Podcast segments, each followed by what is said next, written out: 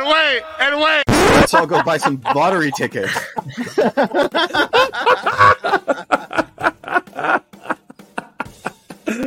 Oh man, we were such spring Oh, children at the time, right?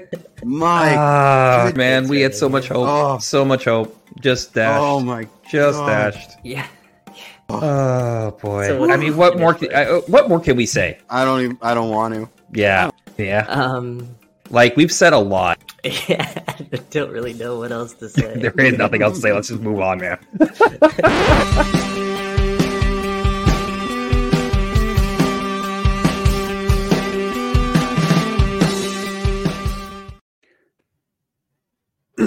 Hello and welcome back to Toronto Till I Die, the Toronto FC fan show. I'm Mike Newell, and finally, we got an end of season press conference like 20 days after the season ended. So, despite what the intro said, we will actually have a lot to say on that topic. Um, but we will also get to that. Uh, we will talk about uh, the remainder of our over under selections that we made for the 2023 season. And you continue to uh, point jokes and laugh at us as we get a lot of things wrong um, in terms of our preseason predictions. And of course, we will get to the burning question presented by Nextdoor. Lots to dig into. So let's jump right into it with my co hosts, Jeffrey P. Nesker and Michael Singh. And of course, our special guest, the editor in chief of TFC Republic, Mr. John Molinaro. John, thanks for joining us again. Uh, you're always a welcomed and esteemed guest here. Um, I'm sure you have a lot to say about the press conference, but before we do that, uh, I think you've been on the show before when we get into sort of like our food corner stuff. Um, I know Jeff, you want to talk Food Odyssey. food- yeah, Food- food odyssey. well, so I'll let you No, I flagged this. Yeah, I flagged this listening back last week because we talked about hot dogs. We were ostensibly talking about Mike's uh, crusts off taco order, but it, it, it ventured into it ventured into hot dogs, and we didn't really do it justice, uh, uh, gents, because I'm just going to say it. Let's have everybody's ultimate street dog. I know we've all had street dogs before, so what's your ultimate toppings on a hot dog? All right, John, you're the guest, so you will you can go first. He's going to say pineapple. yeah, pineapple. No, I, I, I'm just a simple sort of mustard and sort of onions, and I mean, if you have chili sauce, then I'm down for that. I just I like hot and spicy stuff, like food to begin with. So, hmm me, mu- you give me mustard and onions and um, sort of chili sauce, then I'm good. But you're you're obviously putting that on a spicy Italian sausage, right? Like if they've got Yes. that on offer, you're not getting a hot dog, you know, No, I- et cetera, et cetera. I've been known to have a hot dog every once in a while. So, Yeah, they're unavoidable in North America. I think you, you, you I mean, especially if you go to a Blue Jays game on Tuesdays, which is Uh, do you know who you're talking to, buddy? yeah, yeah. Um, I th- I touched on it last week, man, and just like Mhm. the way I like my tacos, my street meat is just mayo and barbecue sauce. Those are the two Wow. combos that I like on on some street meat. Every time I say something about food, Mike Newell just gives me the worst look, worst shake of the head. I feel like I'm in trouble. hmm hmm No, I'm just very uh, I for that kind of stuff I am particular. So don't take my word as gospel on it because I probably have weird things that people are going to look at me and be like, "Why do you do that?" I am simply ketchup. Give me a street dog, give me ketchup. That uh, again, we talked about this last. You're my week. favorite customer in front of Yeah. me in the lineup. Like I because most people are like me and they go for everything. I'm gonna because I'm gonna tell you mine. So sauerkraut, absolutely. Absolutely if sauerkraut's on offer, it's going on on the hot dog. Fake bacon bits, absolutely. Ketchup, mustard, mayo, if it's there, absolutely. Pickles, absolutely. And I still remember when street meat uh, in Toronto had cheese. I remember when they had cheese, and then when it was like a cheeky thing where you sort of had to like know the secret handshake, you're like, hmm, I wonder if there's any cheese here. And then the guy would take it out because it became illegal to do it because cheese spoils really, really quickly, and nobody Yeah. was, nobody was adhering to any to any. You know, the, I had so many dodgy street meat dogs where I put cheese on them and then I had to scoop the cheese out because it was disgusting, and I still miss the cheese on my street meat dogs. So yeah, I, I guess I win because I, I put more. If it's a if it's a quantity thing, I win because uh, I put the most on my. Uh, I feel like the where I wanted to go the only that. winner of street meat uh, is the one who doesn't throw up at the end of eating it. So if you can avoid that, we're all winners. Okay. Mm, Uh, So mhm. there you go. That's our food odyssey corner presented by nobody, just by ourselves. Um, Presented by me. kind of Mm. kind of. Yeah, presented by J- JPN. Um, all right, guys, uh, let's jump into it. Friday end of season press conference. It's something we kind of, you know, us TFC sickos kind of look in look forward to every year, uh, good, bad, or ugly, uh, in terms of how it how it goes.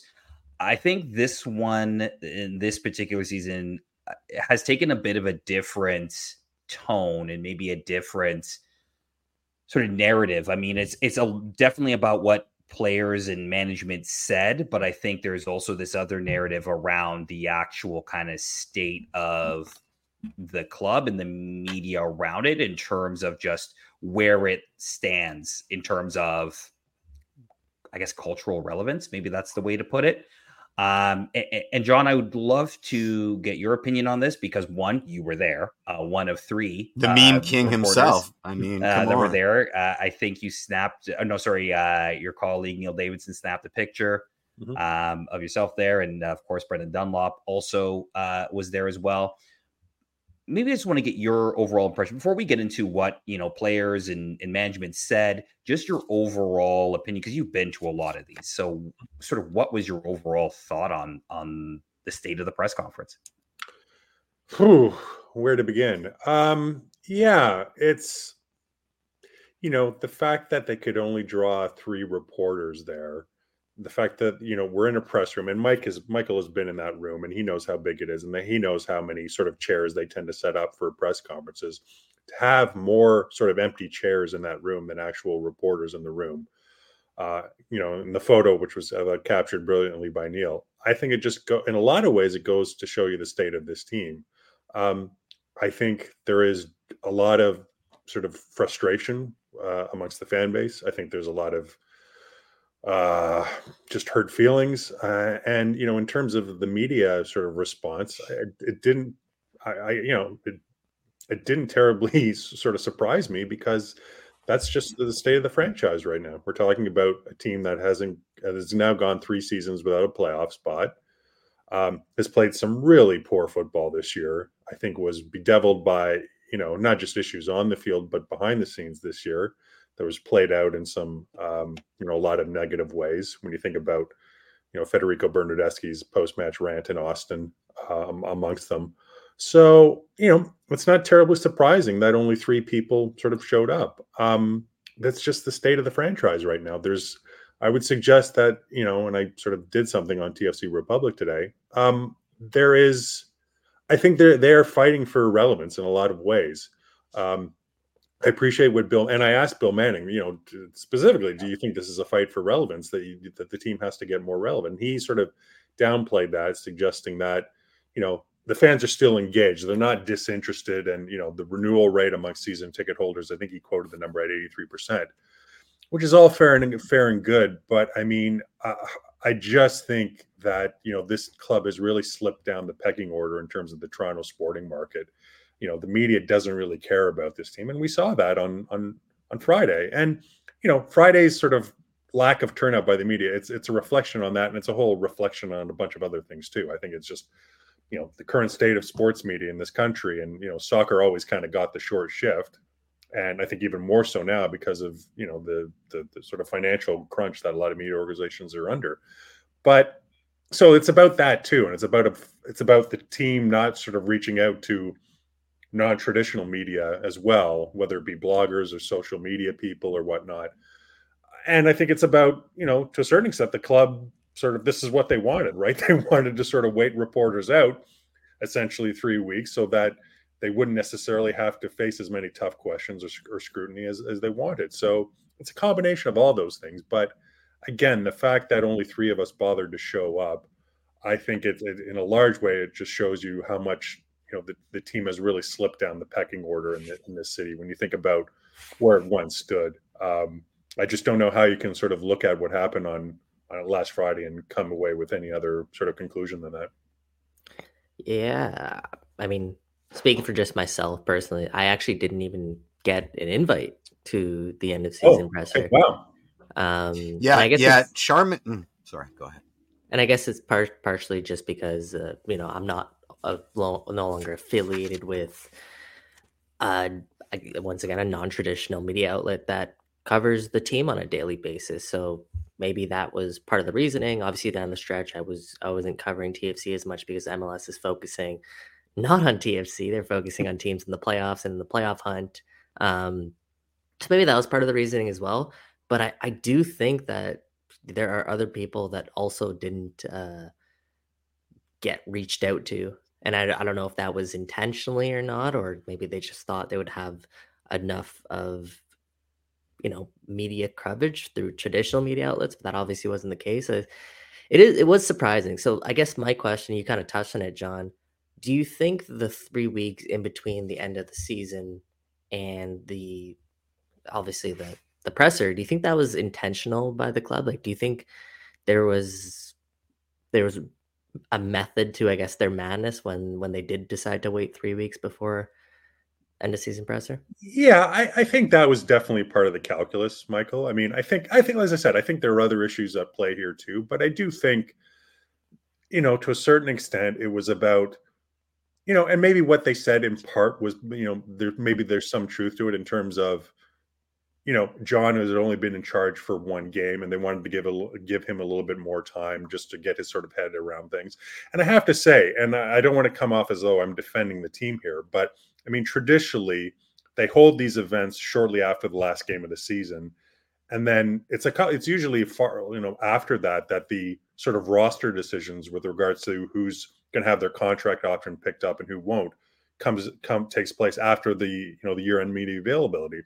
So the fact that they delayed it and then before that announced those sort of end of contract decisions, there was a bit of an, an advantage for reporters such as myself because you know we got to ask about those decisions right i mean in the past we never would have had that opportunity because they would have happened after the press event so i was able to Hmm. ask about why did they cut ties with victor vázquez and and jason hernandez gave a very sort of um, really interesting answer about that just about the physical demands of the profile of the player that they're looking to play in central midfield so there was some sort of positive from the media perspective with regards to delaying it but I don't think it was altruistic on their part. I don't think they said, well, we're going to wait until we make the roster decision so then we can sort of let you guys ask anything.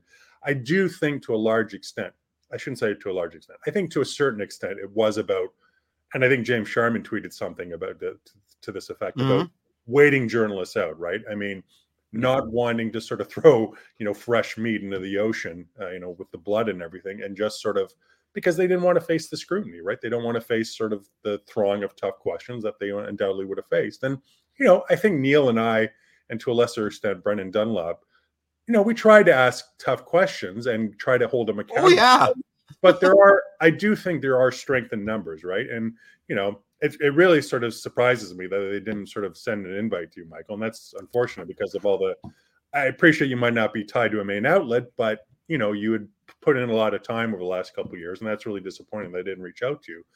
But as I said, I, I do think there's strength in numbers, and then there's more media there that you just sort of get the sense that um, you know they would have been more variety of questions and from different people and different perspectives that they would have had to face. And I think that was, as I said, to a certain extent, deliberate on their part. They wanted to sort of just wait us out for as long as they could, and you know, it has to say from that perspective, they, it was pretty successful. I mean, I, I wrote to you I uh, uh, on the day, and I said I'm I'm in awe. You know, with no one else in the room, you Mm. must have caught such errant, like so much more eye contact than you wanted to, just by being the only face there, right? And when and then when I watched back the the edited clips, you know, everybody was making eye contact with you, whether you would ask the question or not. So it Mm. must have been excruciating, absolutely uh, uh, excruciating. Um, uh, Mikey, uh, you said Mhm. you JMO's been to a lot of these. I have a question. Have you missed one ever of these uh, end of season locker cleanouts over the years? Since- you ever missed since one? I've since I've been on. No, the no, J- JMO. JMO. Oh, JMO. Oh, sorry. Uh, well, yeah, I would have missed 2019 because, as you'll recall, that was the year I was sort of um, downsized at Sportsnet. Right, right, right. Of course. And yeah. that was midway Yeah. through the season, so I didn't uh, cover that one. I don't believe there was one for 2020 just because of COVID. Um, I, Hmm. may, I, I'll Virtual. stand corrected if, if there was one. It might have been virtually.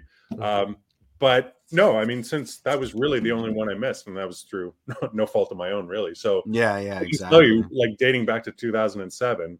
I mean, I don't know what happened in 2019, but like this was the lowest attended, obviously, year end media availability of all time to have only three people. And really, and and and this isn't a a, a dig at Brendan because he he showed up. Mhm.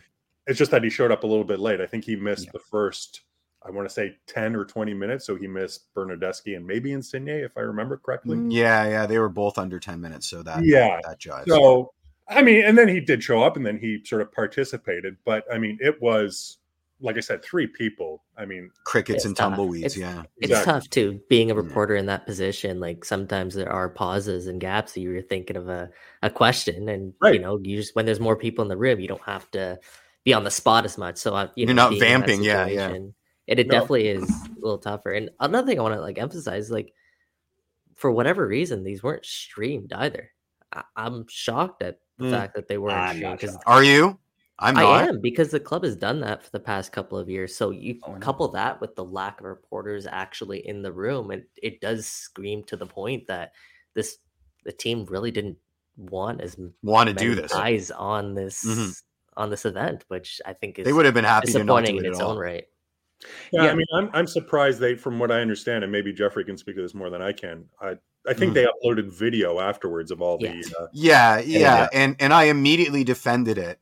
Um, Okay. you know, somebody was saying, uh, "Why can't we see the unedited video?" And I, I honestly did. I made a boo boo because I took unedited video, and I said, um, "Well, we never see unedited video." But what the person meant was the live stream, right? Because unedited video is dead Right. air, and you're staring at an empty seat for 20 minutes while they figure out technical difficulties with that this Zoom and that connection kind of thing. Um, but yeah, yeah. It, I mean, I I wasn't surprised. Just just to tie a bow on it, I was not surprised. They they wanted that broadcast, that five second delay, so to speak, to insulate themselves to cut something that Yeah. that pro you know m- s- ostensibly took out some of the really incendiary stuff that they maybe expected. You know, the the whole thesis of this of this end of season presser is flawed. So uh, to expect it to be delivered warts and all, I just the the the two poles will never meet. You know. Yeah. Last question for you guys on this sort of topic, and then we'll get into sort of what was actually said from um, Mm. The players and management that showed up. And and this is both for for John and, and Mike. Just from a media perspective, John, you talked about the frustration of fans. You've been on our show. We've talked about this for quite some time now. I wonder if some of that frustration is felt in the media as well, and not missing necessarily because of team play, but in a sense how maybe the team has gone about providing access to certain players or or think maybe that is true maybe that is a narrative i'm making i just i wanted to get that because i wonder if that frustration is Hmm. felt by media and that maybe plays into a little bit of the attendance that we saw at the press conference Oh, I'm sure that does. I mean, I, I, I don't have a doubt that sort of, and again, I don't want to sort of portray the organization as anti-media and that Mhm. they've been sort of, you know, actively conspiring against us. But I do think there are some things that they could do a lot better in terms of just the way that they've um, sort of dealt with us in terms of on a day-to-day basis, in terms of just access, uh, you know, with regards to issues of access I think it'd be def- definitely a little bit improved. And I do think, you know, just talking to to some reporters, uh, who call it friends of mine, and I don't want to sort of name anyone in specific, but Yeah. they've mentioned that, Michael, that there is some sort of um, malaise, some sort of pushback about, well, you know, why should we go the extra mile to do this when, you know, essentially we get crapped on. Uh, so I do Yeah. think there, I do think there is that sort of element of that. You know, look, I've been frustrated at times this year. I mean, the fact that you know, and I, and I don't want to. I hate to bring this up only because he's not sort of all, no longer with the team and he can't really defend himself. But the fact that we went from April essentially, essentially until October to hear from Michael Bradley, um, Mhm.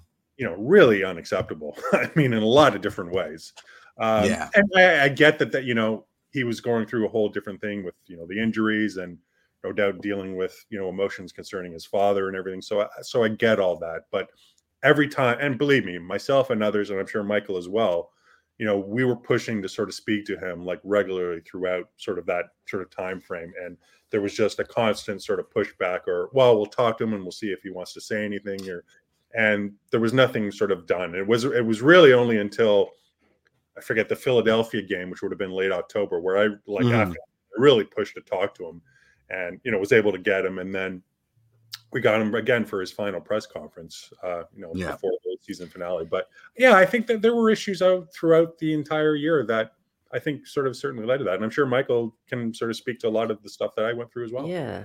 Yeah, I guess I guess one of the things that I'll add is it does kind of speak to the state of the team because in, in a way, like their communication seem like they're put in a hard position because right are you really going to feel comfortable rolling out Federico Bernardeschi after his mm. post game rant at Austin uh, the rest of the season? Really, are you going to feel comfortable with Lorenzo Insigne with everything that's going on uh, with all the reports about him? You know, maybe maybe it would have been better for them to come out and address those issues, but then you also have to realize that do they want to address the issues? Mm. Right? It's not like the team has all the say and all the control. And I think that's a big part of this is that those Italians specifically, you know, they had a lot of the control. They were controlling a lot of their own narrative behind the scenes as well. So yeah, it is it's a tough spot, but to have the Michael Bradley, to have Lorenzo Insigne, to have Federico Bernardeschi barely, barely speak to media throughout the course of the season, and they're supposed to be referred to as leaders within that dressing room uh, I think that speaks volumes to the overall state of of the team and the club as a whole. It it I mean I'm getting hives here because it's just so adversarial. You know the expectation that people aren't going to speculate. Like, do you want media attention on, on the team? Because like, if we were to judge this in objectivity by just moves alone, it suggests absolutely not. Absolutely not we you know uh, we want like this this idea that a front facing organization has any ability to control their own narrative is such a flawed premise and we're seeing it manifest like crazy. It doesn't you don't get the decision. I mean why are they having board meetings about whether this or that should happen? People are going to spin their wheels regardless. So you put lorenzo out there for example and he says stuff and people are going to write about it and, and, speculate. You don't put him out there people are going to write what they want and speculate. You don't put him out there for six months you're opening the floodgates for subscription based sort of attack journalism and i'm not i'm not pointing fingers at the athletic because they do so much more than that but they're you're, you're opening the floodgates for this and these people are getting paid to see this coming over the horizon. And not only do they not does it appear that they're not seeing it, they're actively contributing to their own malaise here, right? Like it's just it's it's it the everything has causality and it's so easy to see from where I'm sitting, granted, from where I'm sitting on my soapbox right now, but it it's just it's mind-boggling and it's and it's getting downright adversarial. And and I don't like, you know what I mean? It's yeah. like what you know it's it, it's starting to feel like a record store you know where you go up with your with your money and you're like i i want this new uh, uh, uh, pavement LP, you know, like the ultimate record store in the 90s. And the clerk's like, well, well, you know, you don't even like pavement. Like, you know, can you name their first, uh, their first three uh, uh, seven inch singles? And it's like, do you want my money or not? Because at this point, you ain't getting it and I ain't never coming back here. And it's starting to feel like that exchange. It's like, well, why do you want to talk to Michael? Well, I don't know because uh, I covered the team and, and he's the talisman and we've heard nothing and his dad was sacked. It's like, why wouldn't I want to talk to Michael? I mean, everybody and their mother wants to talk to Michael right now. You know, and I'm going to go, I'm going to go to this because I think it's a good segue. Like, and it's part of our burning question. You know, there were so many answers that were not just unsatisfactory in this press conference, but actively insulted my intelligence. Like, I am so sick. I am so sick of hearing the answer. We love our fans. They're so sophisticated. You know, they understand the game so well, etc., etc. Squirrel, right? Like, you can't open the dialogue by saying, you guys are amazing and smart and then segue in the same sentence, usually in the same breath, with this absolutely illogical concept that makes no sense. You know, I'm talking about, yeah, we didn't do the thing for three weeks because Herdman needed more time. How much time does this guy need? Seriously, he's had all the time in the world. We signed him, and then for a month he did nothing until uh, uh, uh, you know until he, he, he coached one game, and he needs more time to assess the roster. Does that that that actually doesn't fill me with confidence anymore? It makes me feel like the inmates are running the asylum. Do you know what I mean? And it's it's not it's not a good answer. It's not a satisfactory answer, especially when it's coupled with you guys are so smart. By the way, we're going to completely gaslight you now. You know, it's it's getting it's getting so tired, and it and and it's it's hard. It's hard to take it. it I mean, it's impossible to take it at face value, but it's hard not to get angry now. Yeah, I don't know if I, I, I necessarily felt the same way. I get where you're coming from for sure. Um, I really do think that in their minds, it was about giving John Herdman time with the roster without having to deal with the press. Mm. I also do agree with the point that it's about trying to kind of limit the amount of hard questions they were going to get at this press conference. Because I think if you do it right after the season, I think you have more press show up and I think you have more hard questions. Um, so I think it's a little bit of both. And getting into the theme of like, you know, look, what people said at the press conference. Mm-hmm. I think one of the things that we have been talking about all season, it was a theme, was this idea of connectedness within the team. And mm-hmm. I think this also maybe speaks a bit to both in the locker room and maybe a little bit outside the locker room as well, in terms of just mm-hmm. how fans have been connecting with the team and things like that. It doesn't feel like everybody right now is connected. Um, and uh, a lot of people said this, right? Almost everybody at some point in their answers said this. So we could clip a million different sort of responses, the same thing. But That's Jonathan cue, Osorio, yeah, mm-hmm. it is. Uh, Jonathan mm-hmm. Osorio mm-hmm. did talk a bit about this, so we do have that uh, queued up, and then I want to get some reactions in in regards to this. So, uh, yeah, Jeff, when when you got a sec there, Sean uh, was in here before you and uh, was asked about team chemistry, and he said the team was not as together as it should be.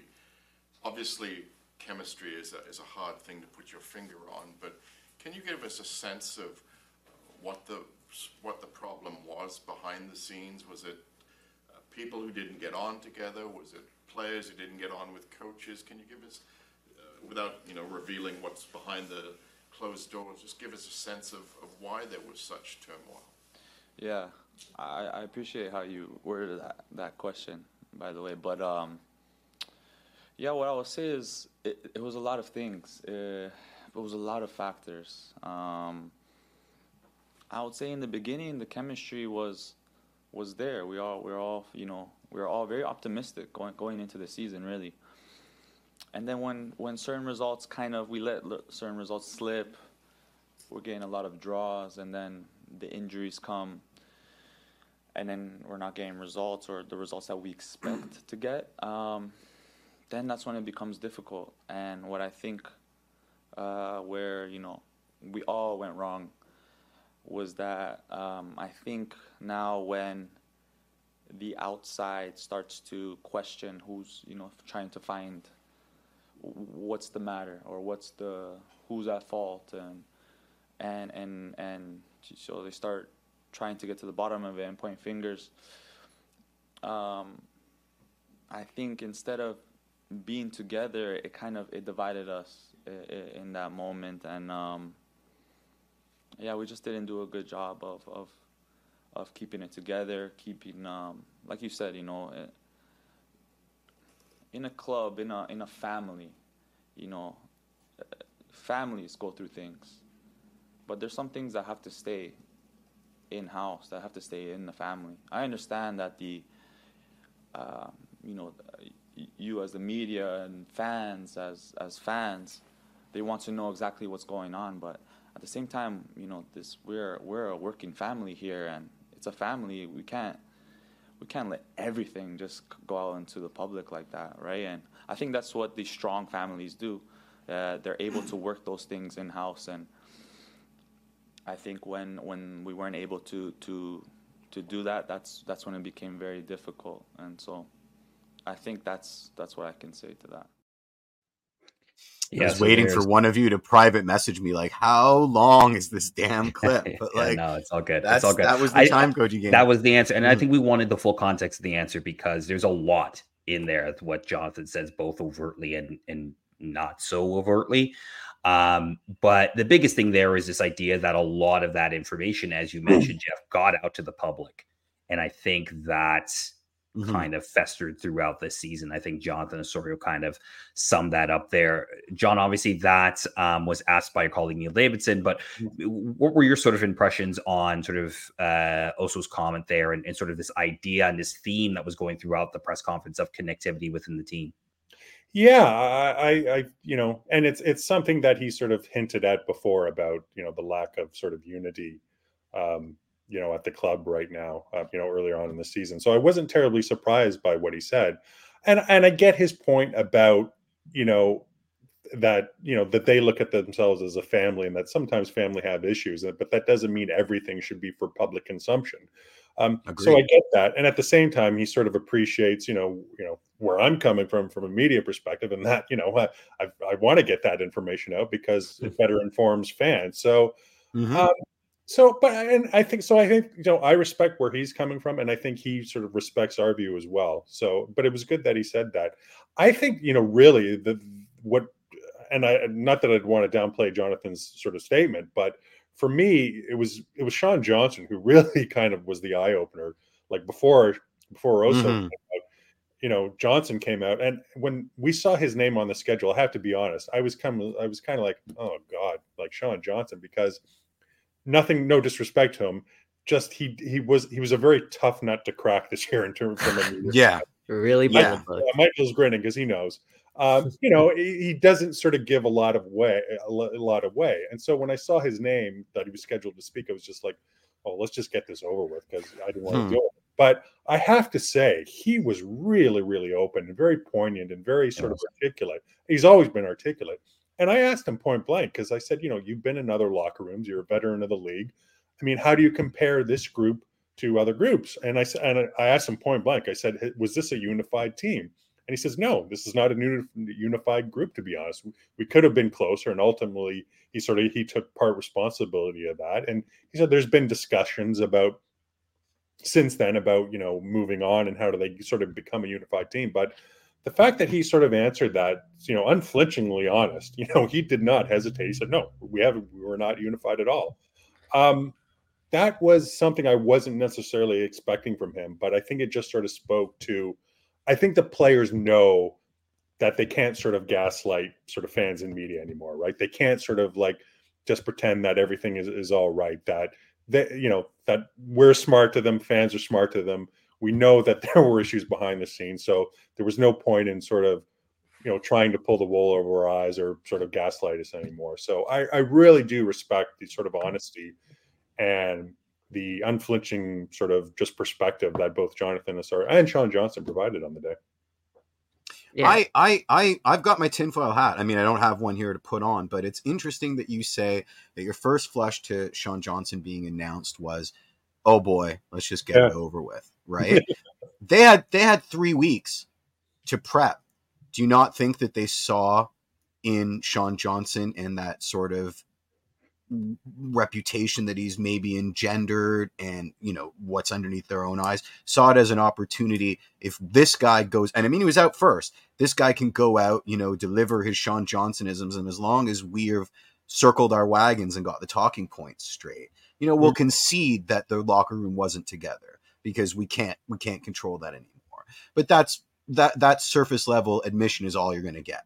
You know, yeah, it wasn't together. You know, I would have liked to see it more. It's it's obfuscation.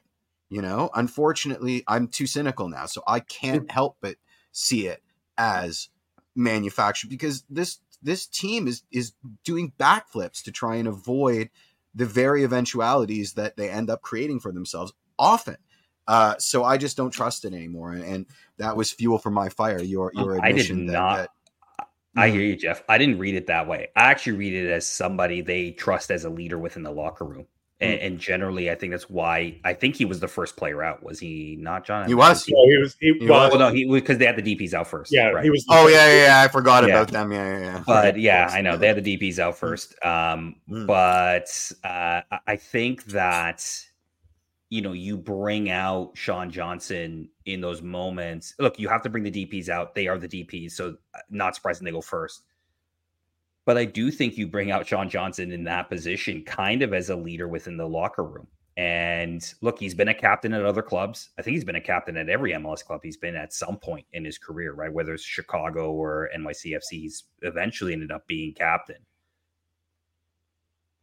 But uh, I and I wouldn't be shocked if he. I know a lot of people are pushing for Oso to be captain here, long tenure, hometown guy. I wouldn't be super surprised if Sean Johnson comes out and ends up being captain next season. Oh, Um, Ooh, well, I'd be super surprised if I'm he's not here saying next it's going to season. happen. I'm not saying it's Let going me- to happen. I just think let me that say it this, might Mike. be. if anybody aside from Jonathan Osorio is named captain of Toronto FC next season, they got that ridiculously wrong. Oh, I'm not saying it's the right thing. I'm not saying it's the right thing. I'm just saying I wouldn't be surprised. I- I wouldn't be surprised if it happened. If I this would is be. the easiest. This is the easiest layup the club has maybe ever gotten. Jonathan Osorio is the next captain of Toronto FC. If they blow that layup, I'll be jaw dropped. Would you? Uh, There's no considering what draw the club has been left or drop on my end. Yeah, yeah. So- sorry, guys, they're, they're Mike? gonna make Raoul Petretta captain, and it's it's that's what Yeah. it is. Yeah. Well, I'm just saying, like you know, considering some of the decisions the club has made over the last couple of seasons, would you actually be that shocked that they blew that layup? You know what? The one thing I'll say about the club is they've always treated Jonathan Osorio well here Hmm. at, in Toronto. So I don't. I think they understand his significance. And there's still time to mess it up. His value, um, and I think they've seen the way that it's played out with some of the other legends here at the club. I do not think they want to mess up Hmm. Jonathan Osorio's hope you're relationship and right. legacy here. I hope you're right. I will just. And, I, and Michael, I, I take your point about um, yeah, how you wouldn't be surprised if it was Sean Johnson, although I think everyone understands it's going to be Osorio. I get what you're saying, and, and I agree. I do think, you know, there is something there about his sort of leadership and just the way he carries himself. Um, you know, I think TFC could sort of certainly benefit from having someone out like that out front. So I, I, I completely get what you're saying. And maybe if not for the fact that Osorio was on the team, that he probably would be the next captain. But Mhm. I agree with with Mr. Singh. I just don't see how, you know, get naming either one than Osorio. I think would be just a spectacularly, uh, you know, example of them tripping over themselves unnecessarily. No. Yeah, Bill. Manning's lacing up the boots. He's he's Wow. the new captain. Yeah, yeah.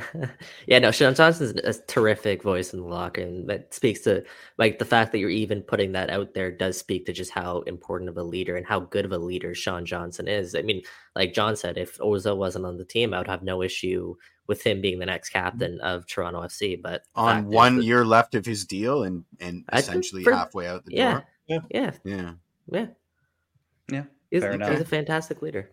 Yeah, no, I Mm. agree. And like again, like I said, he's been a captain everywhere. Like he came from NYCFC as captain um, of that club. you know who else has been a captain everywhere? yeah, yeah. Yeah, true. But yeah. let's not let's Voldemort. not yet, Mhm. not yet. Yeah. Um, okay. Um, all right, we have another clip here. Uh, talk. Uh, John Herdman talked a little bit. Um, uh, we talked about a lot of things, obviously, in his first forty odd day, forty one days by the time he we did that press Mhm. conference. Needs more Um, time to suss it all well, out. he's going to get all. Mhm. Uh, he's going to get a bit more time. Uh, but Mm. he talked a little bit about the needs of the club, what he thinks the club needs uh, going into 2024 and going into this offseason. So let's play that clip and uh, talk about that. Sure. When you triage the situation in terms of the roster specifically, what do you see as the biggest need this offseason? I'm going to say that, that the first thing is it's difficult to judge this group of men given the context. And you could say they created the context because of lack of quality. Um, you know, I've seen players shift in a 20 day period. There's, there's been an absolute shift in, in some individuals.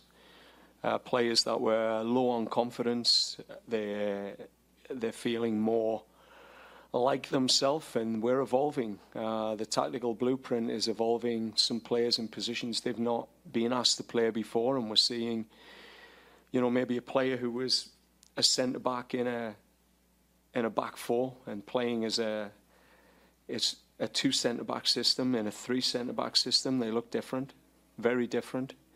Um, some of the principles we've asked, which is um, a lower intensity build up player, gives more think time to players that may have had to play a higher intensity game in terms of their attacking build up style.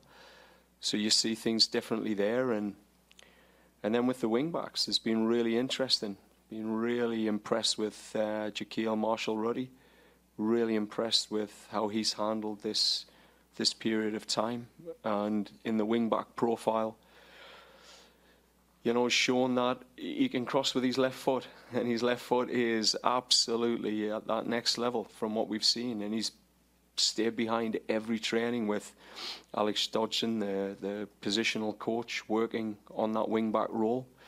So he'd be a prime example of, you know, maybe a player that was playing under capacity and you would say, that wing back position would be a big area we'd have to invest in. You know, we're seeing a shift.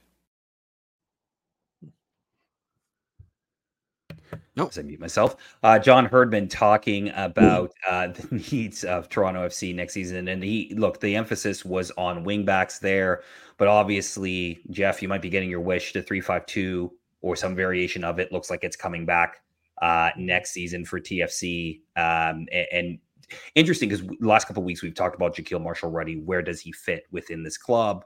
Weeks. What is his best role? exactly. And, I was screaming right for there, it. Yeah, mm. and there you go. John Herdman talked about him as a wing back, both on the left and on the right um, side. Again, guys, just to get your thoughts just in terms of okay, we clearly will have a tactical identity. We clearly are going to play three five two or some version of it. Ideally, what do you think this club needs to to invest in in terms of positions in the offseason, whether it be through free agency, through the draft, you know, other other means to to get a hold of uh, the players that they need. Say, I, I think just to reiterate kind of what John Herdman was saying is that we have been so stuck and so accustomed to seeing Toronto FC play in a 4 3 3. And there are times where certain players don't really fit that formation. So when you shift it to a 3 5 2 or 3 4 3, whatever variation you want to say moving forward, mm-hmm. there are times where players can suddenly look a lot better. Um, for example, just off the top of my head, this is just me spitballing. This may not be the case because of his price tag, but a guy like Raoul Petretta, I think we can all agree he didn't really reach his potential last season. Um, he was obviously playing for the most part at left back in a 4 3 3. What if he were to play as a left sided center back?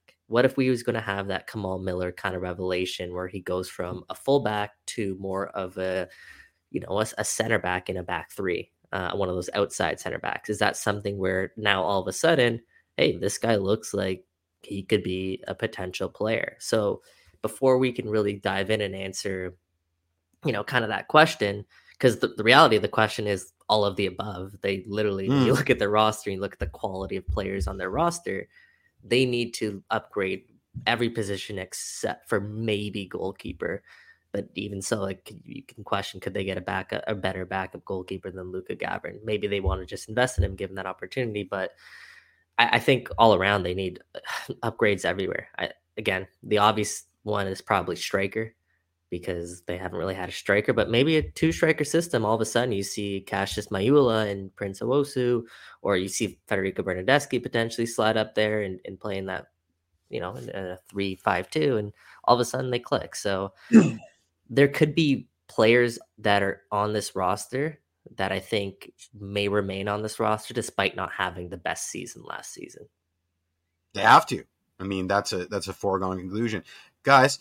Um, I think you know, we need to keep JMR at this club for the specific reason that every coach that comes in, and there's been a lot of them in the last little while, can come to the can come to the realization that that he may be good as a wingback. I think that that's a tradition we need to keep for for as long as possible because how many times have we heard that that from an incoming coach? You well, know, he seems wingback to be the, is was different than fullback because he played but, as a fullback. He never really played yeah, as yeah. a wing back, so that comes with. I mangled more... the joke, but it was funny in my head. I, well, I mean, look, it, it just means he'll have, he'll have a little less defensive responsibility um, at times.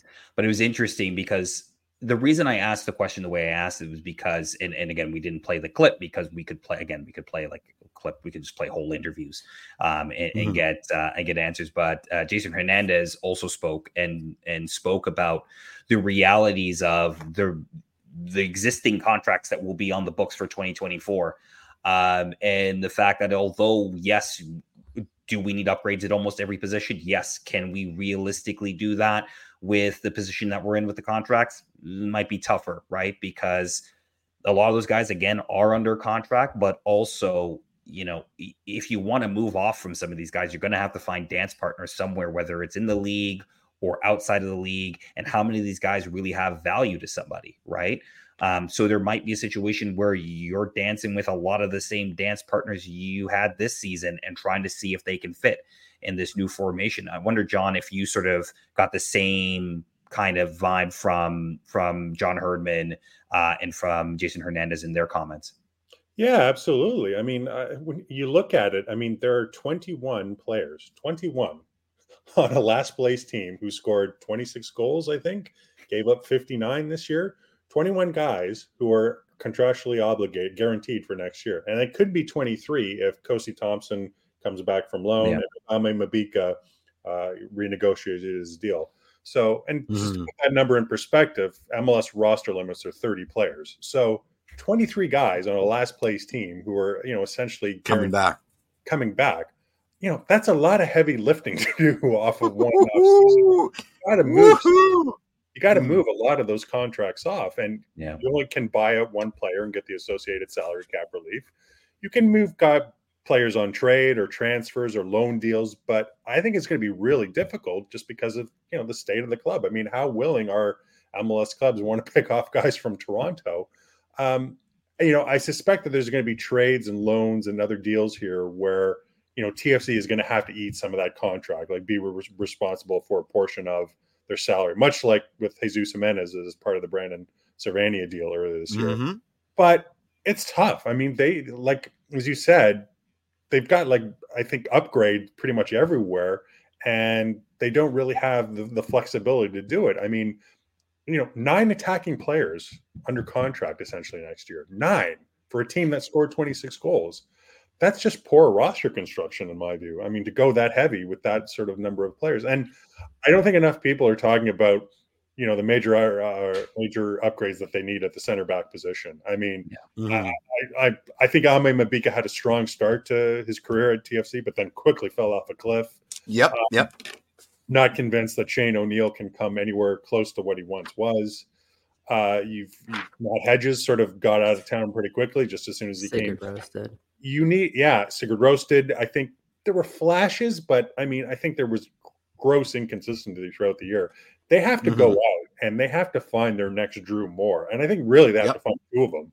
Yeah, I don't think one will do. I think they really have to go out and get two two Drew Moors to sort of two defensive quarterbacks who can really kind of guide this team forward. Hmm. Uh, and that's that's a that's a big ask. It's a very big ask for a team big ask. position that TFC is huge ask. So I'm not sure that I'm sure Jason has you know said all the right things and he's going to sort of work all the levers and try to move guys on. But uh, you know, I I think we might be having sort of discussions next summer about you know still talking about the need for them to move players on because I don't think I realistically I don't think you can you can get it all done in one sort of off season.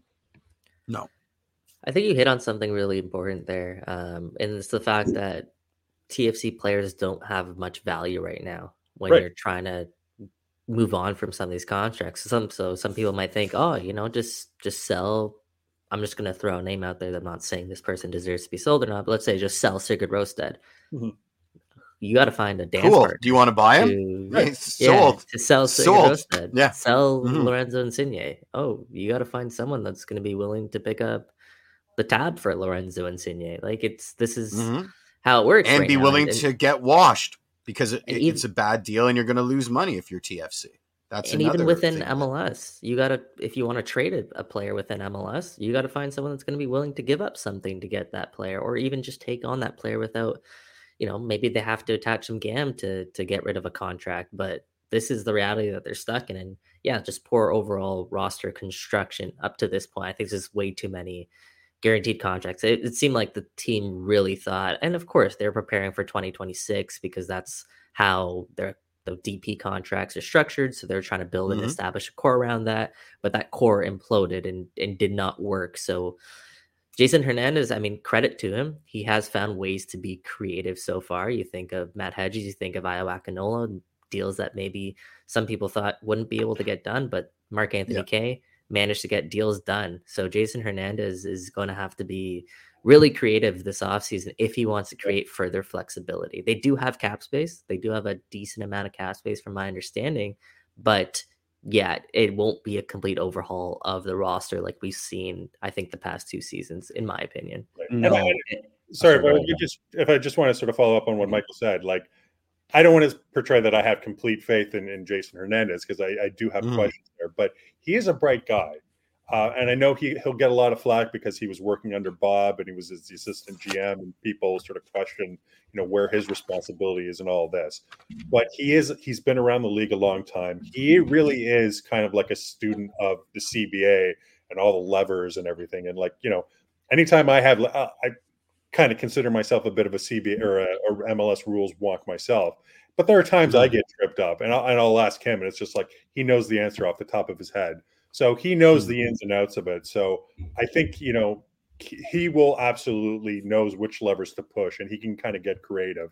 I think it's just a matter of, you know, as, as, as I've said, and as Michael said, I'm not sure that a lot of these TFC players have value to other teams, whether it's in MLS or, or outside of the league. So he's going to have to really, he's got his work really cut out for himself. And I'd, yeah, I'd add Sean Rubio into that too. Yeah, absolutely. In terms yeah. of someone who's yeah. really savvy when it comes to MLS uh, rules and mechanisms.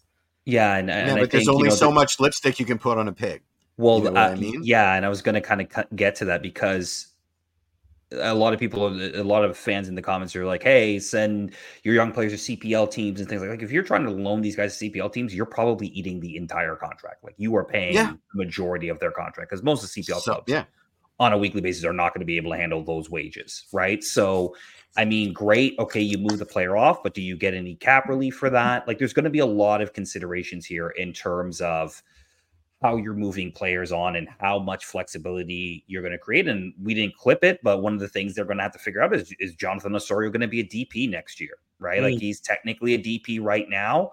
Can you find levers to get him off DP? And you're going to have to use a lot of TAM to buy him down. Is that the most mm-hmm. effective mm-hmm. thing to be doing right now? So there's a lot of sort of tactical questions that this club's going to have to kind of figure out with you know bringing in players bring you know sending players out the door before we see the final roster construction um, but a lot of the players that we've kind of been pointing some fingers at or at least asking some questions about are going to be back next year and this leads into sort of the final clip that we have um, and the question that a lot of you have been asking in the comments here i've been sort of keeping an eye on what you've been saying live but are the dps coming back right? That's I think, kudos. Yeah, yeah, that's what I love the, way I love the way JMO vote, vo, uh, uh, asked this question. It's fantastic. I, yeah, I so we'll play the clip and then we'll go. So this is of Lorenzo uh, Insigne talking about uh, his desire to be here. Do you want to be here? Do you want to be part of the solution going forward? Because there's been sort of links to you, reports of you going back, wanting to go back to Italy. Do you want to be here? Do you want to be part of TFC, TFC and helping this team get back on track? Io non ho mai detto di voler andare via da Toronto, eh, non lo dirò mai perché qua sto bene, eh, la mia famiglia sta bene, i miei figli stanno bene siamo contenti di stare qua. Ora ti ripeto, è finita una stagione molto deludente per me ma da parte di tutta la squadra e dispiace per la società e, e i tifosi che fino all'ultima partita ci hanno incitato, questo dispiace molto. Però ti ripeto, io sto benissimo qua e tornerò a casa in vacanza dalla famiglia per ricaricarmi e tornare qua al 100% e, e recuperare il terreno perduto di quest'anno. I never said that I would, wanted to leave. I would never say that. I'm extremely happy here. My family's also happy here. It was a tough season. It was a tough season for the club and for the fans, especially for the fans who cheered us on right to the end. I'm going on vacation now. I'm going home to spend time with my family. I'm going to get my energy, my strength back, and I'm going to come back even stronger. All right, so that is Lorenzo Insigne um, talking about look his desire to stay, and and to be fair to him, and to be fair to everything he said publicly, he's truly he's never said he wanted to leave, right? That is something that we have put out there, obviously, as fans. Um, but but John, you asked that question, And first, how much English do you think he understands? Like, I think he understood. I think your I think he understood you I think he understood if your you look at question. his, I. He still uses a translator, but I think he understood your question. Um, but in terms of your sense of that, his answer, you know, what were your thoughts? It was about what I expected. I mean, I wasn't sort of expecting him to come out and say, "Yeah, I hate it here, and I don't want to." Leave. Um, but you know, I did want to sort of get him on the record as Mm. to you know to see what he would say. Look, he's in a, uh, you know, he, he's in a difficult. Uh, uh, I shouldn't say he's in a difficult. I think Yeah, I'm gonna. I was gonna light your, your feet under coals for. Yeah. Oh yeah. So difficult. the- My the God, I want that difficult situation. the- the- I'll correct myself. The club is in a Mm. very difficult position here. They've There signed you him- go. They've signed him to this, you know, cost prohibitive contract. They're tied to him long term. Uh, and moving him on, as Michael said earlier, it's it's not straightforward. You can say, "Oh, well, sell him back to Napoli, sell him to some club in Serie A." You need a dance partner, and you need. I mean, you know, who is going to pick him up at tho- those wages? No one in Italy is going to pay him fifteen million dollars uh, US a year. No one. He's going to have to take a substantial pay cut. Will he want to sort of, you know, leave money on the table to go back to Italy? You know, maybe. I mean, I don't know, but uh, were me, I mean, throwing away whatever it say he was taking a pay cut from fifteen to six to six million dollars. That's not an insignificant amount of money, even to a multimillionaire like Lorenzo Insigne. So I- think it's just going to be difficult to get these, whether it's Bernardeschi or Insigne, to move them on. I, I think the other thing I'll say is this issue about, you know, no, I never said I wanted to leave. You know, yeah, fine. He's never said that publicly, but you know, everything that that I've been told by report or by sources is that you know him and and Fede were actively trying to push Bob Bradley out the door pretty much from day one. That they Mhm. were sort of working to sort of undermine his authority. Ultimately, it worked. I think they have they wield a great deal of power because of their DP status, and so you know that's the situation that TFC is finds themselves in is that they're essentially stuck with these guys, and unless unless they can sort of come good, which is a big if considering what we saw last year, um, I think they're going to be here for. Uh, I think you know we, it might be just be more of the same, uh, and we might uh, the team might be stuck with them for the time being. I think what the narrative that's trying to be sold, whether it be by the Italians or by the team, is that all of a sudden they've become humbled because they've mm. gone through this losing season and they've come to this realization that, oh, you know, we are part of the problem. So now, you know, here we go. We're all in now. Let's try and get this right. And in my opinion, is I, I don't believe you. I don't believe. Not not even a little tiny bit. Not even not even not even like a, a smidgen of a smidgen of a smidgen of a decimal point. Okay. Maybe not as far as Jeff, but yes, I, I don't believe them until, you know, and I think this is the way fan base, the fan base feels as well, until they go out and prove it, Exactly. right? I, I don't Was think that the they've face of a man that wants to be here? I mean, we just we all watched that clip. That guy looked like he wanted to be just about anywhere else. Like, I mean, at least try. Yeah. Maybe Yeah, not on the pitch, but like at least try. Like, you know, he's talking about one. He's saying, "I'm going to go on vacation." It's the last thing I want to hear from Lorenzo Insigne is how he's about to go on holiday and recharge himself. Like, nobody cares. Um, and and this, I, I just, it's it's it's so depressing. All right, I go mean, know what? that that finish what you're that's the No, it's the okay. best Uh, they can do. I have a, I have a question for for John. Yeah. Because it seems like the team is trending this way, maybe because they have no other option, maybe because there's other factors at play, but it seems like the team is trending towards keeping both designated players. Do mm-hmm. you think Toronto FC can be a winning team with both designated players next season? With both of them as designated players, Yes. I think it's difficult, Michael. I mean, we haven't seen anything from them remotely that would suggest that they can. Um, if they can sort of, I think it really depends on largely on on the supporting cast in terms of who they bring in next year and if they can sort of restructure the roster.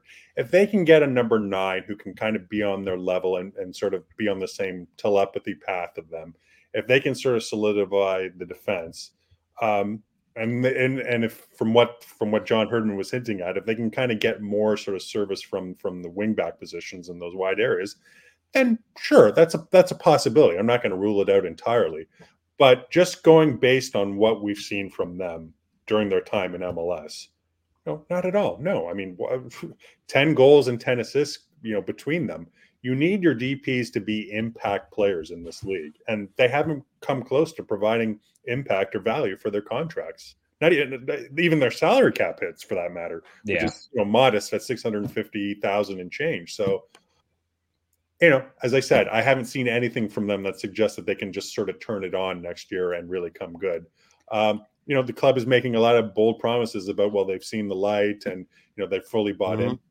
Okay, fine, show us then. I mean, Yeah. that's what it, that's what it really boils down to. At this point, enough talk. You have to show us.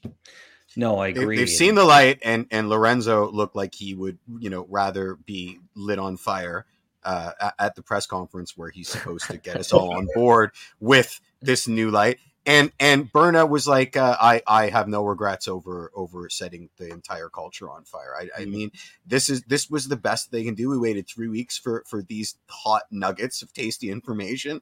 They had three weeks to get their S together Hey, and practice this. Lorenzo and did this say is he's what going to we give got. three hundred percent, Jeff. Three hundred What's percent. quick quick math? What's three hundred percent of zero? Oh, it's still zero. Oh, okay. All well, right. look, I, I mean, uh, look, okay, the third, the, all the superlatives were said. I was, you know, I wasn't surprised with, and it wasn't just Lorenzo and Fede, but like obviously Jason Hernandez touched on this. Oh, so Sean Johnson touched on this. Just, you know, Bill Manning touched on this. This idea that John Herdman in 41 days has come in and blown this incredible breath of fresh air, and everybody's on board and everybody's bought in. Of course, everybody's bought in. A lot of people are fighting for their jobs. You know, a lot of people are Yeah. fighting to Yeah, yeah. keep their Who very care- nice paychecks. Um, so they're gonna they're gonna go and they're gonna play really hard in training and stuff like that. Again, like you said, John, proofs in the pudding once the games start playing. Right. That's when you're really gonna start to know. Go ahead, Jeff. Well, it's just it's such empty words, right? This is why I'm I'm starting to get pretty wary of of Herdman because he's a, he's very good at empty words. Like they're all their confidence is coming back. Yeah, they're not playing competitive games anymore. My confidence would come back if I if I had to go to training and eat at the commissary as opposed to preparing for games. The, they're not the same thing. And and presenting them as if they are. Yeah, if your confidence comes back inside a losing season, that has merit. If your confidence comes back because you you you get to, you know, order pizza again, I could give an S and and don't present it to me as they're the same thing, which is what's starting to happen. I don't care. And I refuse to be gaslighted. I refuse to have my my intelligence insulted by this club anymore after this season. So I'm going to call it the way I see it. De- devil may care at this point. That was such a nothing burger. That that entire press conference was such an unbelievable nothing burger. And Uh, and and well, yeah. well, it wasn't because like all of them, we are able to glean off what we saw. Uh, we were we were able to glean our own our own conclusions off off the off body language and things like that. The one thing, one thing I'll disagree with you, Jeff, is I think Jason Hernandez and John Herdman they were pretty transparent um in in the way that they were talking. Like I don't know if transparent's the right word. They were They were open. They were pretty They- open. they were they were open. They broke it down in a way that I think sometimes we can't see behind the curtain, but they gave you a little bit of a peek behind the curtain, um, in in a way that helped you understand, particularly, you know, Jason Hernandez when he's talking about the salary cap issues that the team is is dealing with. Like just so fans can and us can we can get a better understanding of kind of what they're working with. So Mm. there was still some meat there. Um, and I also hate to admit, man, John Herdman, it, he got me, man. He's such a good persuader and such a good communicator that, like, all right, I'm starting to kind of buy what what you're kind of selling here. he, he does such a good job at that, so I understand why That's what I'm teams in the worried past, about. Yeah. He's been able to to kind of persuade and get on board. And you know, it wasn't just you know John Herdman; it was also Oso talking about some of John Herdman's methods um, about you know using visuals and setting goals, and then as Oso kind of said what we I just said about how good of a persuader John Herdman is, and he really makes you believe. Maybe yeah, sure, that could be a crux, but at the same time, it could also be maybe that's the magic that that gets this team going and, Yeah. and gets this team going in the right direction. I don't know, John. Do you feel the same way? Yeah, I, I, I take your point, Michael, and but as and and it, it was my colleague Neil Davidson who I was after John Herdman said something to that effect in the in the press conference. He said, "Well, I guess the point is now you guys have to show us, right? Like it's it's Yeah. one thing to Yeah. sort of like say that, and it's one thing to sort of say you're going to go out and do this, and that the you know things have changed, and you know everyone's on board. But you know, at the end of the day, you have to sort of the proof is in the pudding. So Yeah. you know, I, I'm I'm not going to sort of throw them under the tape or under the bus for anything they said in terms of things turning around. What I would say is that it's far too early to sort of suggest that that's even coming close to happening. Mhm. And you know, I'll reserve judgment until next year because that's ultimately is what we're talking about, right? I mean, what are we talking about now? About some sort of press conference in November? Uh, it doesn't matter. Like it, it's it matters when you know the season kicks off and whether they can st- sustain that. That is ultimately going to be the Yeah, we're sickos. 100%. We're sickos yeah, for doing an sickos. hour plus Yeah, press con- or show on a press conference in Hey, November. you know what? TFC TFC Live needs something. They need some kind of glimmer of hope, some kind of ray of sunshine, something. Mhm. Um, I I'm don't know if to- provided I'm here to today. No, I'm here to light it all light on fire and burn Light it it all down. on fire. I'm just Um, I'm just I'm just worried that we need to see results on the pitch and we hired people that are really good at talking. Uh, Yeah. and I want I want I want to see it expressed on the pitch, not expressed in empty words. You know, I 'cause will w- say these this, words are getting emptier by the second. Fair. I will say this. We kind of said this when he took over the women's team, and look what he did with the women's team. Absolutely. Kind of said the same thing when he took over the men's team, and look what he did there. So uh, I 100% I have my my skepticism shades are all You've the way up for day one, for yeah. sure. Mm. But Mhm. I will. it- It is hard for me to bet against John Herdman because he has delivered twice. Uh, you know, in in a context that we all understand. So Yeah. And again, the other we'll see it. The other thing, Mike, is there's so much riding on this position for John Herdman that I really feel like he's going to do everything in his power to make sure that not only does the team do well, but like he, he doesn't look bad himself. His, I mean, his career trajectory, a lot of it, I think, is is riding on this appointment here at Toronto with the resources that are deployed and Mhm. this being his first club level job. There's a lot right at stake for John Herdman. So I think he's a guy with high standards and he's going to do everything in his power to ensure that those standards are reached, even if it doesn't align with Bill Manning, even if it doesn't align with Jason Hernandez. I think Herdman's a person who's not going to be afraid to to speak out if something's not right. What what I'll And, and my, mm, go ahead. Go ahead, John. so sorry, Mike. Uh, Michael raises an interesting point, and what I wanted to add uh, to that is that um, you're, you're right, Michael. At the same time, he's left at disadvantage disadvantageous times for both the men's and the women's teams. Right? I know. I appreciate it was after five years of service or whatever. So absolutely, but you know, he moved on to the men team, the men's team. He left the women's team at really at a bad time for them because it was whatever it was. I think the, the one Couple of the from Brazil. From the- yeah, I think- was it Mhm. Brazil or, or I can't remember what it was, but the World Cup was coming or Olympics Yeah. World Cup was coming up. Oh, no, it was the World Cup. Sorry, it was it was the run up to the 2019 World Cup. Yeah. Yeah, France. The men's team leaving them at a time where um, you know there's a massive labor strife. There's the whole situation with the CSA. So he is someone who moves on when he finds that the grass is greener Yep. on the other side of the hill. I can't help but wonder, especially if things go rough at TFC, and just considering the way he sort of, you know, he was the one to a large extent navigated this this move from from the men's national team to TFC, reaching out to, to Bill Manning indirectly. I just can't help but wonder if the going gets tough, will he sort of um, start looking for exit options? Do you know what I mean? Yep. Um, Yeah. I don't, Yep. I don't think it's terribly unreasonable to, to answer those questions, to ask those questions. But I think you're quite right, Michael. He does have a lot at stake here in terms of his own personal sort of reputation, right? So it's it's an interesting dichotomy, so to speak, to see how this plays Definitely. out. Yeah. Yeah. And last thing on, on the conference where we get into the burning question here and, and sort of wrap up the show, uh, John, we didn't clip it, but I wanted to ask you about your question to Bill Manning specifically about, you know, kind of selling himself as to why he should still be the president of Toronto FC. I, I know you wanted to elicit that reaction out of him and sort of talk to him about that. um, based on sort of fan reaction. But overall, what did what sense did you get from Bill? Because it, it, felt like a lot of him being like, "Well, I've learned from other sports teams, and I've kind of, you know, mm-hmm. talking more about the business, which is, of course, part of his portfolio and a main part of his portfolio um, at TFC." And, and, you talked a little bit earlier about, you know, him referencing um, renewal ticket numbers and things like that. That's my world. I live in that world, um, so I understand it. Um, but what did you get from from Bill in terms of his answer to your question about, you know, why he still thinks he should be president of TFC?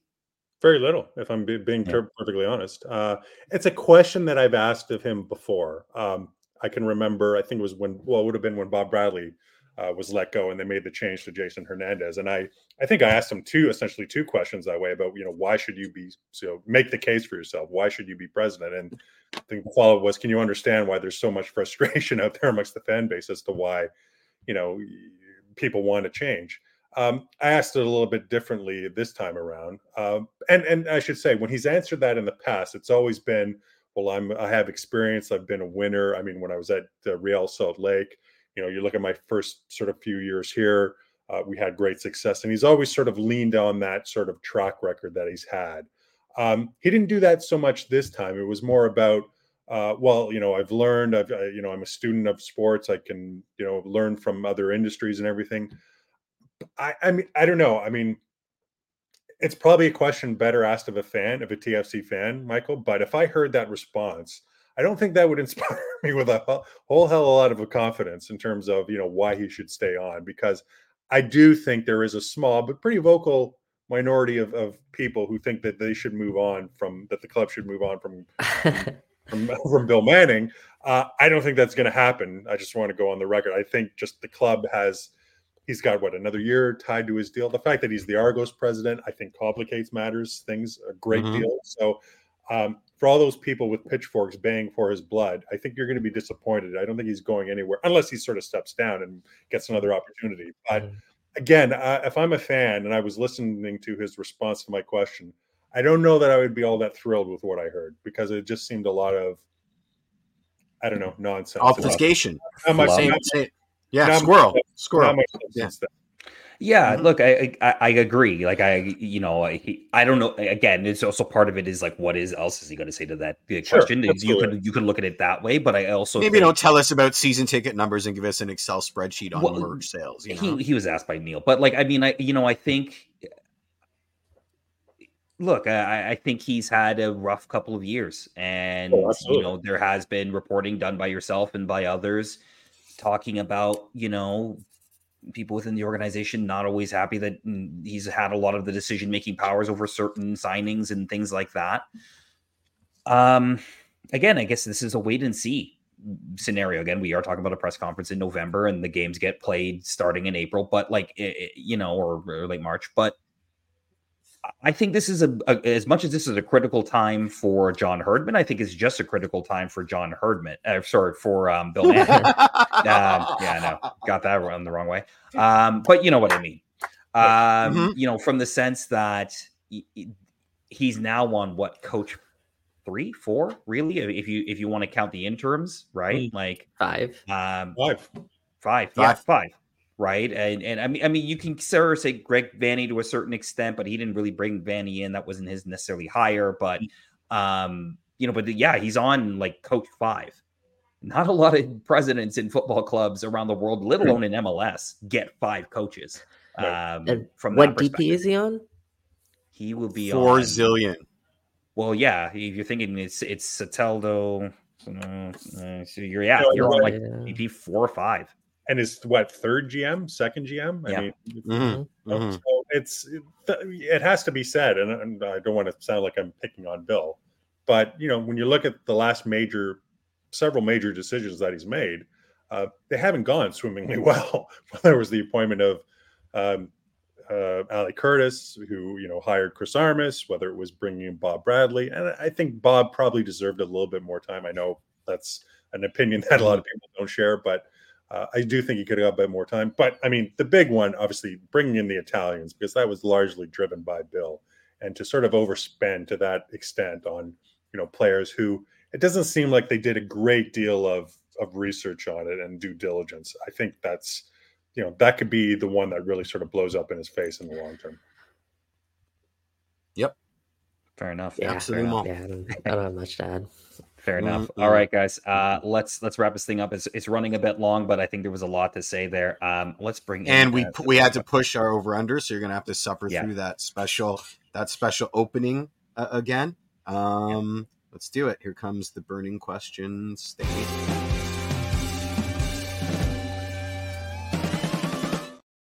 All right, the burning question presented by Nextdoor. Nextdoor is the official community app of Toronto FC. It's also where you connect with the people and local businesses in your neighborhood.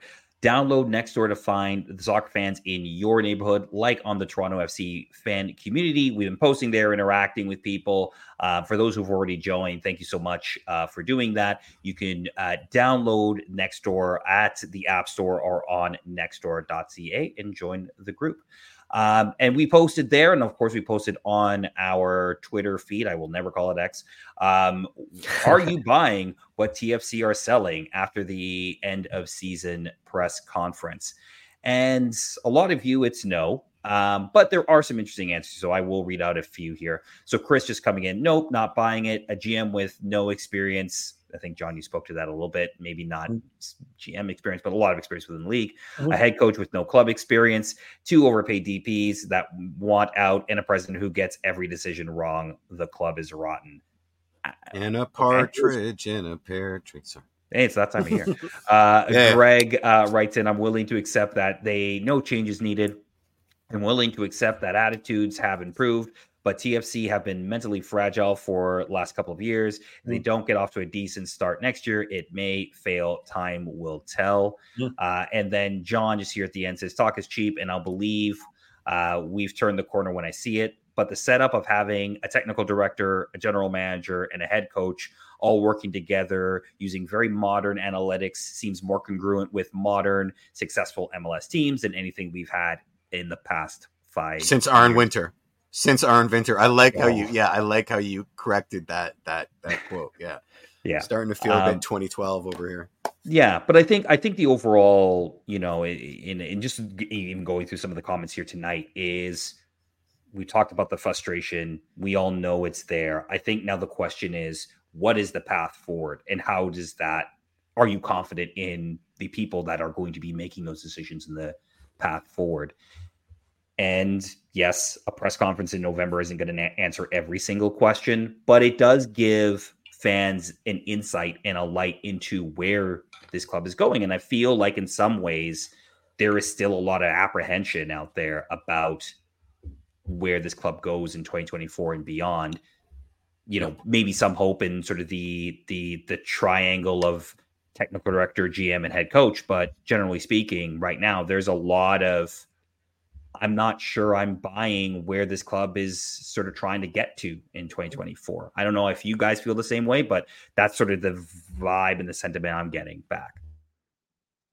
I Yeah, well. I, yeah, I, I think you're quite right, Michael. And I, it's not to, be, to belabor the point because I brought it up before during this sort of show, but it's it's very much at a case of okay, yeah, show us then. That, that- that's Mhm. really what it's come down to. I mean, I think just people are sort of frustrated with sort of all the talk, and you know, it, it's been three dismal seasons. Let's not sort of sugarcoat it. These have been three really bad years and take Yeah. it from someone who's covered the team since day one and who can remember 2012 and how you know nightmarish that was i can tell you this season was worse so Yeah.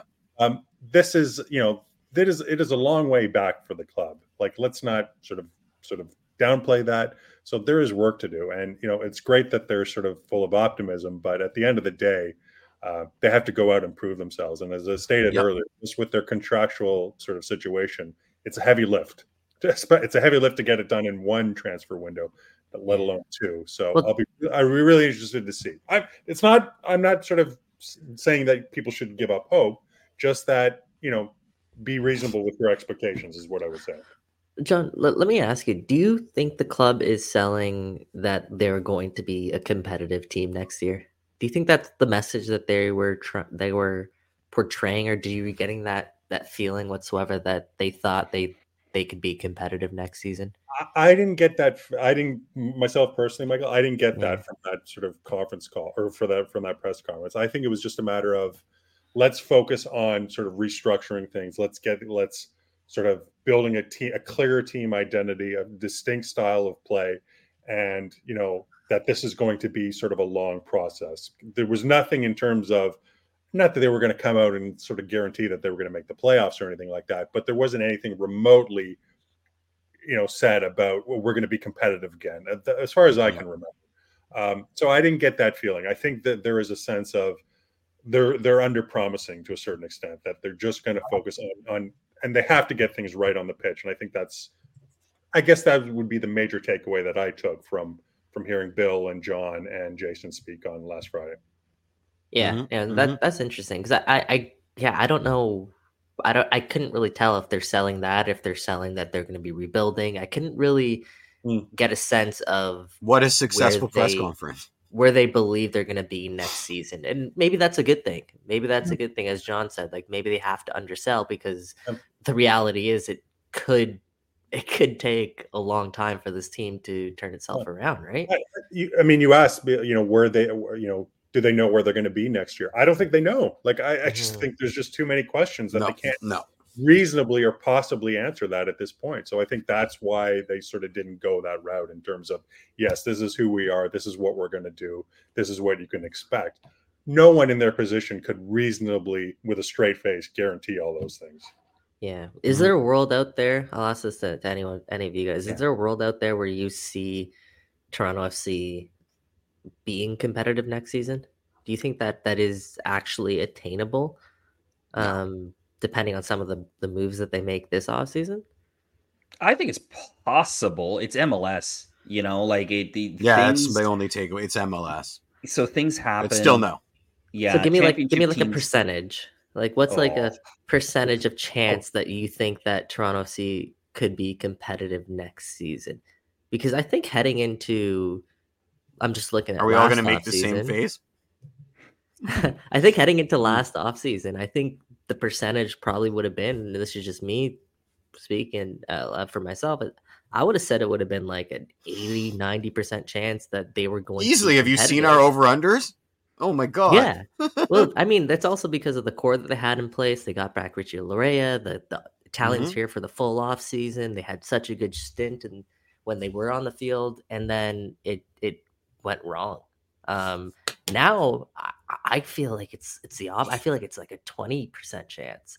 We're gonna win MLS Cup. We're gonna win. We're gonna win the Yeah. quadruple this time. Our over, Yep, our over yep. unders are any Mhm. indication of what we know. Mhm. So You Yeah, mean the yeah, our over- keychain version of the MLS Cup that uh, that they sell at MLS Cup Finals? Yeah, we could win that. No, maybe. no, I mean the Um, I mean the Philip F. Anschutz Trophy, man. We're winning. Yeah. We're winning our second star. This, this yeah, I think I think you, I'm telling I, am with you, Mike. I, I think you're like in the twenty percent range, and that's like optimistic. zero point zero zero twenty percent range. Yeah, I, but, I, uh, I think it's definitely the optimistic. 20% range. But again, it's again, this is MLS. This is like I was about to say, like this is a league where championship teams can be stripped apart really quickly because of the way salary caps and rules work. You know, Not in uh, Toronto. And well, yeah. Well, FC Cincinnati could win a shield, maybe even win a double this year, and then completely have to strip their team. Right? It, it's possible, but I mean, a lot of things would have to go right in the offseason. Eh, Like a lot of things would have to go right. And I think you, I, I don't know to answer your question earlier. You were asking John, but I don't know if you can win with both DPs uh, on the field. Um, especially if you're going to a three five. Ooh, can I where go? do they play? Where do they pl- like? Where do they play? Right? Like, I, I- I guess the question is, does one play as a striker? Or you could play Does one three play four as a three. central Like it's not midfielder? it's Yeah. not dead set three five two, right? It No, could fair be a three four three. So you're still playing with wingbacks and wingers. I think we've seen Canada do that in the past as well. So it is it is a possibility they still play wing. But yeah, man, this is a this is an off season. You're right. There's going to be so many important decisions that are going to have to be made that could define the not just next season but overall trajectory of the next few seasons of this club. It is Absolutely. I mean, it's so cliche. We see this every year, but this is such an important off season for the club. Most dramatic off season ever. Trying to win the Most offseason dramatic. again, you know? We're the Yeah, 20, yeah, what, yeah. 2015, 16, 17, uh, 2022 offseason champions? You know, put that on a Oh, yeah. billboard. Meme club, one hundred percent. Oh man. Well, that that uh, presser was just so I, I hated it. I, I, that that's all I'm gonna say. I, There was, well, you know what the thing is, Jeff? There was Mhm. no winning. They couldn't have done anything aside from maybe Bill Manning stepping down that would have made the fan base happy. so then get it over with. Don't don't wait three weeks. I agree. Mm, I, I know what I mean? wholeheartedly agree with you. Get it over with. Finish finish it like like give it the respect that that you think it deserves. That was communicated loud and clear in this three week delay, and just get like get, treat it treat it the way that you want to treat it, and don't sugarcoat it. There were teams that we're were sophisticated. In the playoffs. Jeff, there are teams that were in the playoffs that did their end of season press conferences before Toronto FC did their Yeah. end of season. Yeah, press Yeah, I was about to say. I I was was like, about to say. wait, you still have a, s- you're still playing. What- You're still playing. Yeah, yeah. No. Yeah, I know. How can it Uh, how can it fill you with any kind of confidence? It had the complete opposite effect. John Herdman. And the fact that John the Herman. fact that that was he got John me. Herd been telling me that that every that people are me. confident because they're they're in their pajamas twenty four seven. I I get my confidence back when I when I have pajama jammy jam.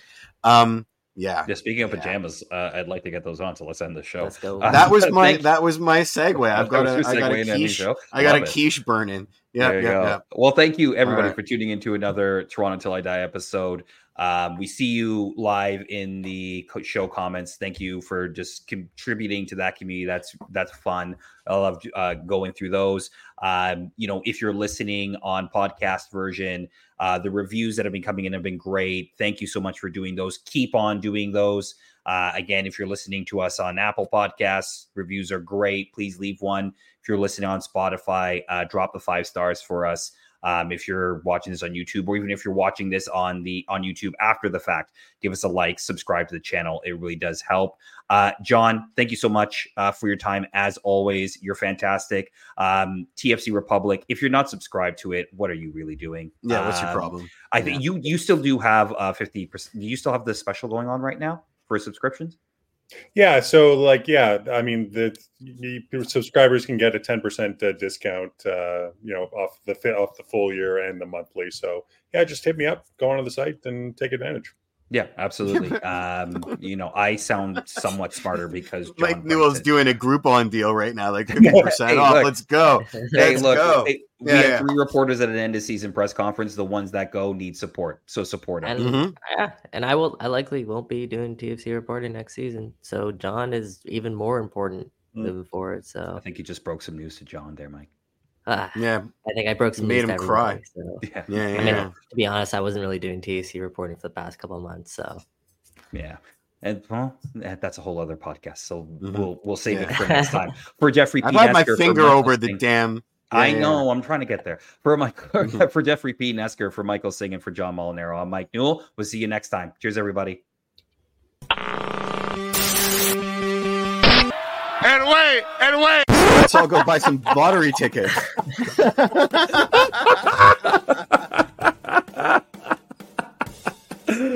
Oh man, we were such spring Oh, children at the time, right? My Ah, man, we had so much hope, Oh. so much hope. Just dashed, oh my. just God. dashed. yeah, Oh boy. So I mean, what more? Can, uh, what more can we say? I don't even. I don't want to. Yeah, yeah. um, Like we've said a lot. yeah, I don't really know what else to say. There is nothing else to say. Let's just move on, man.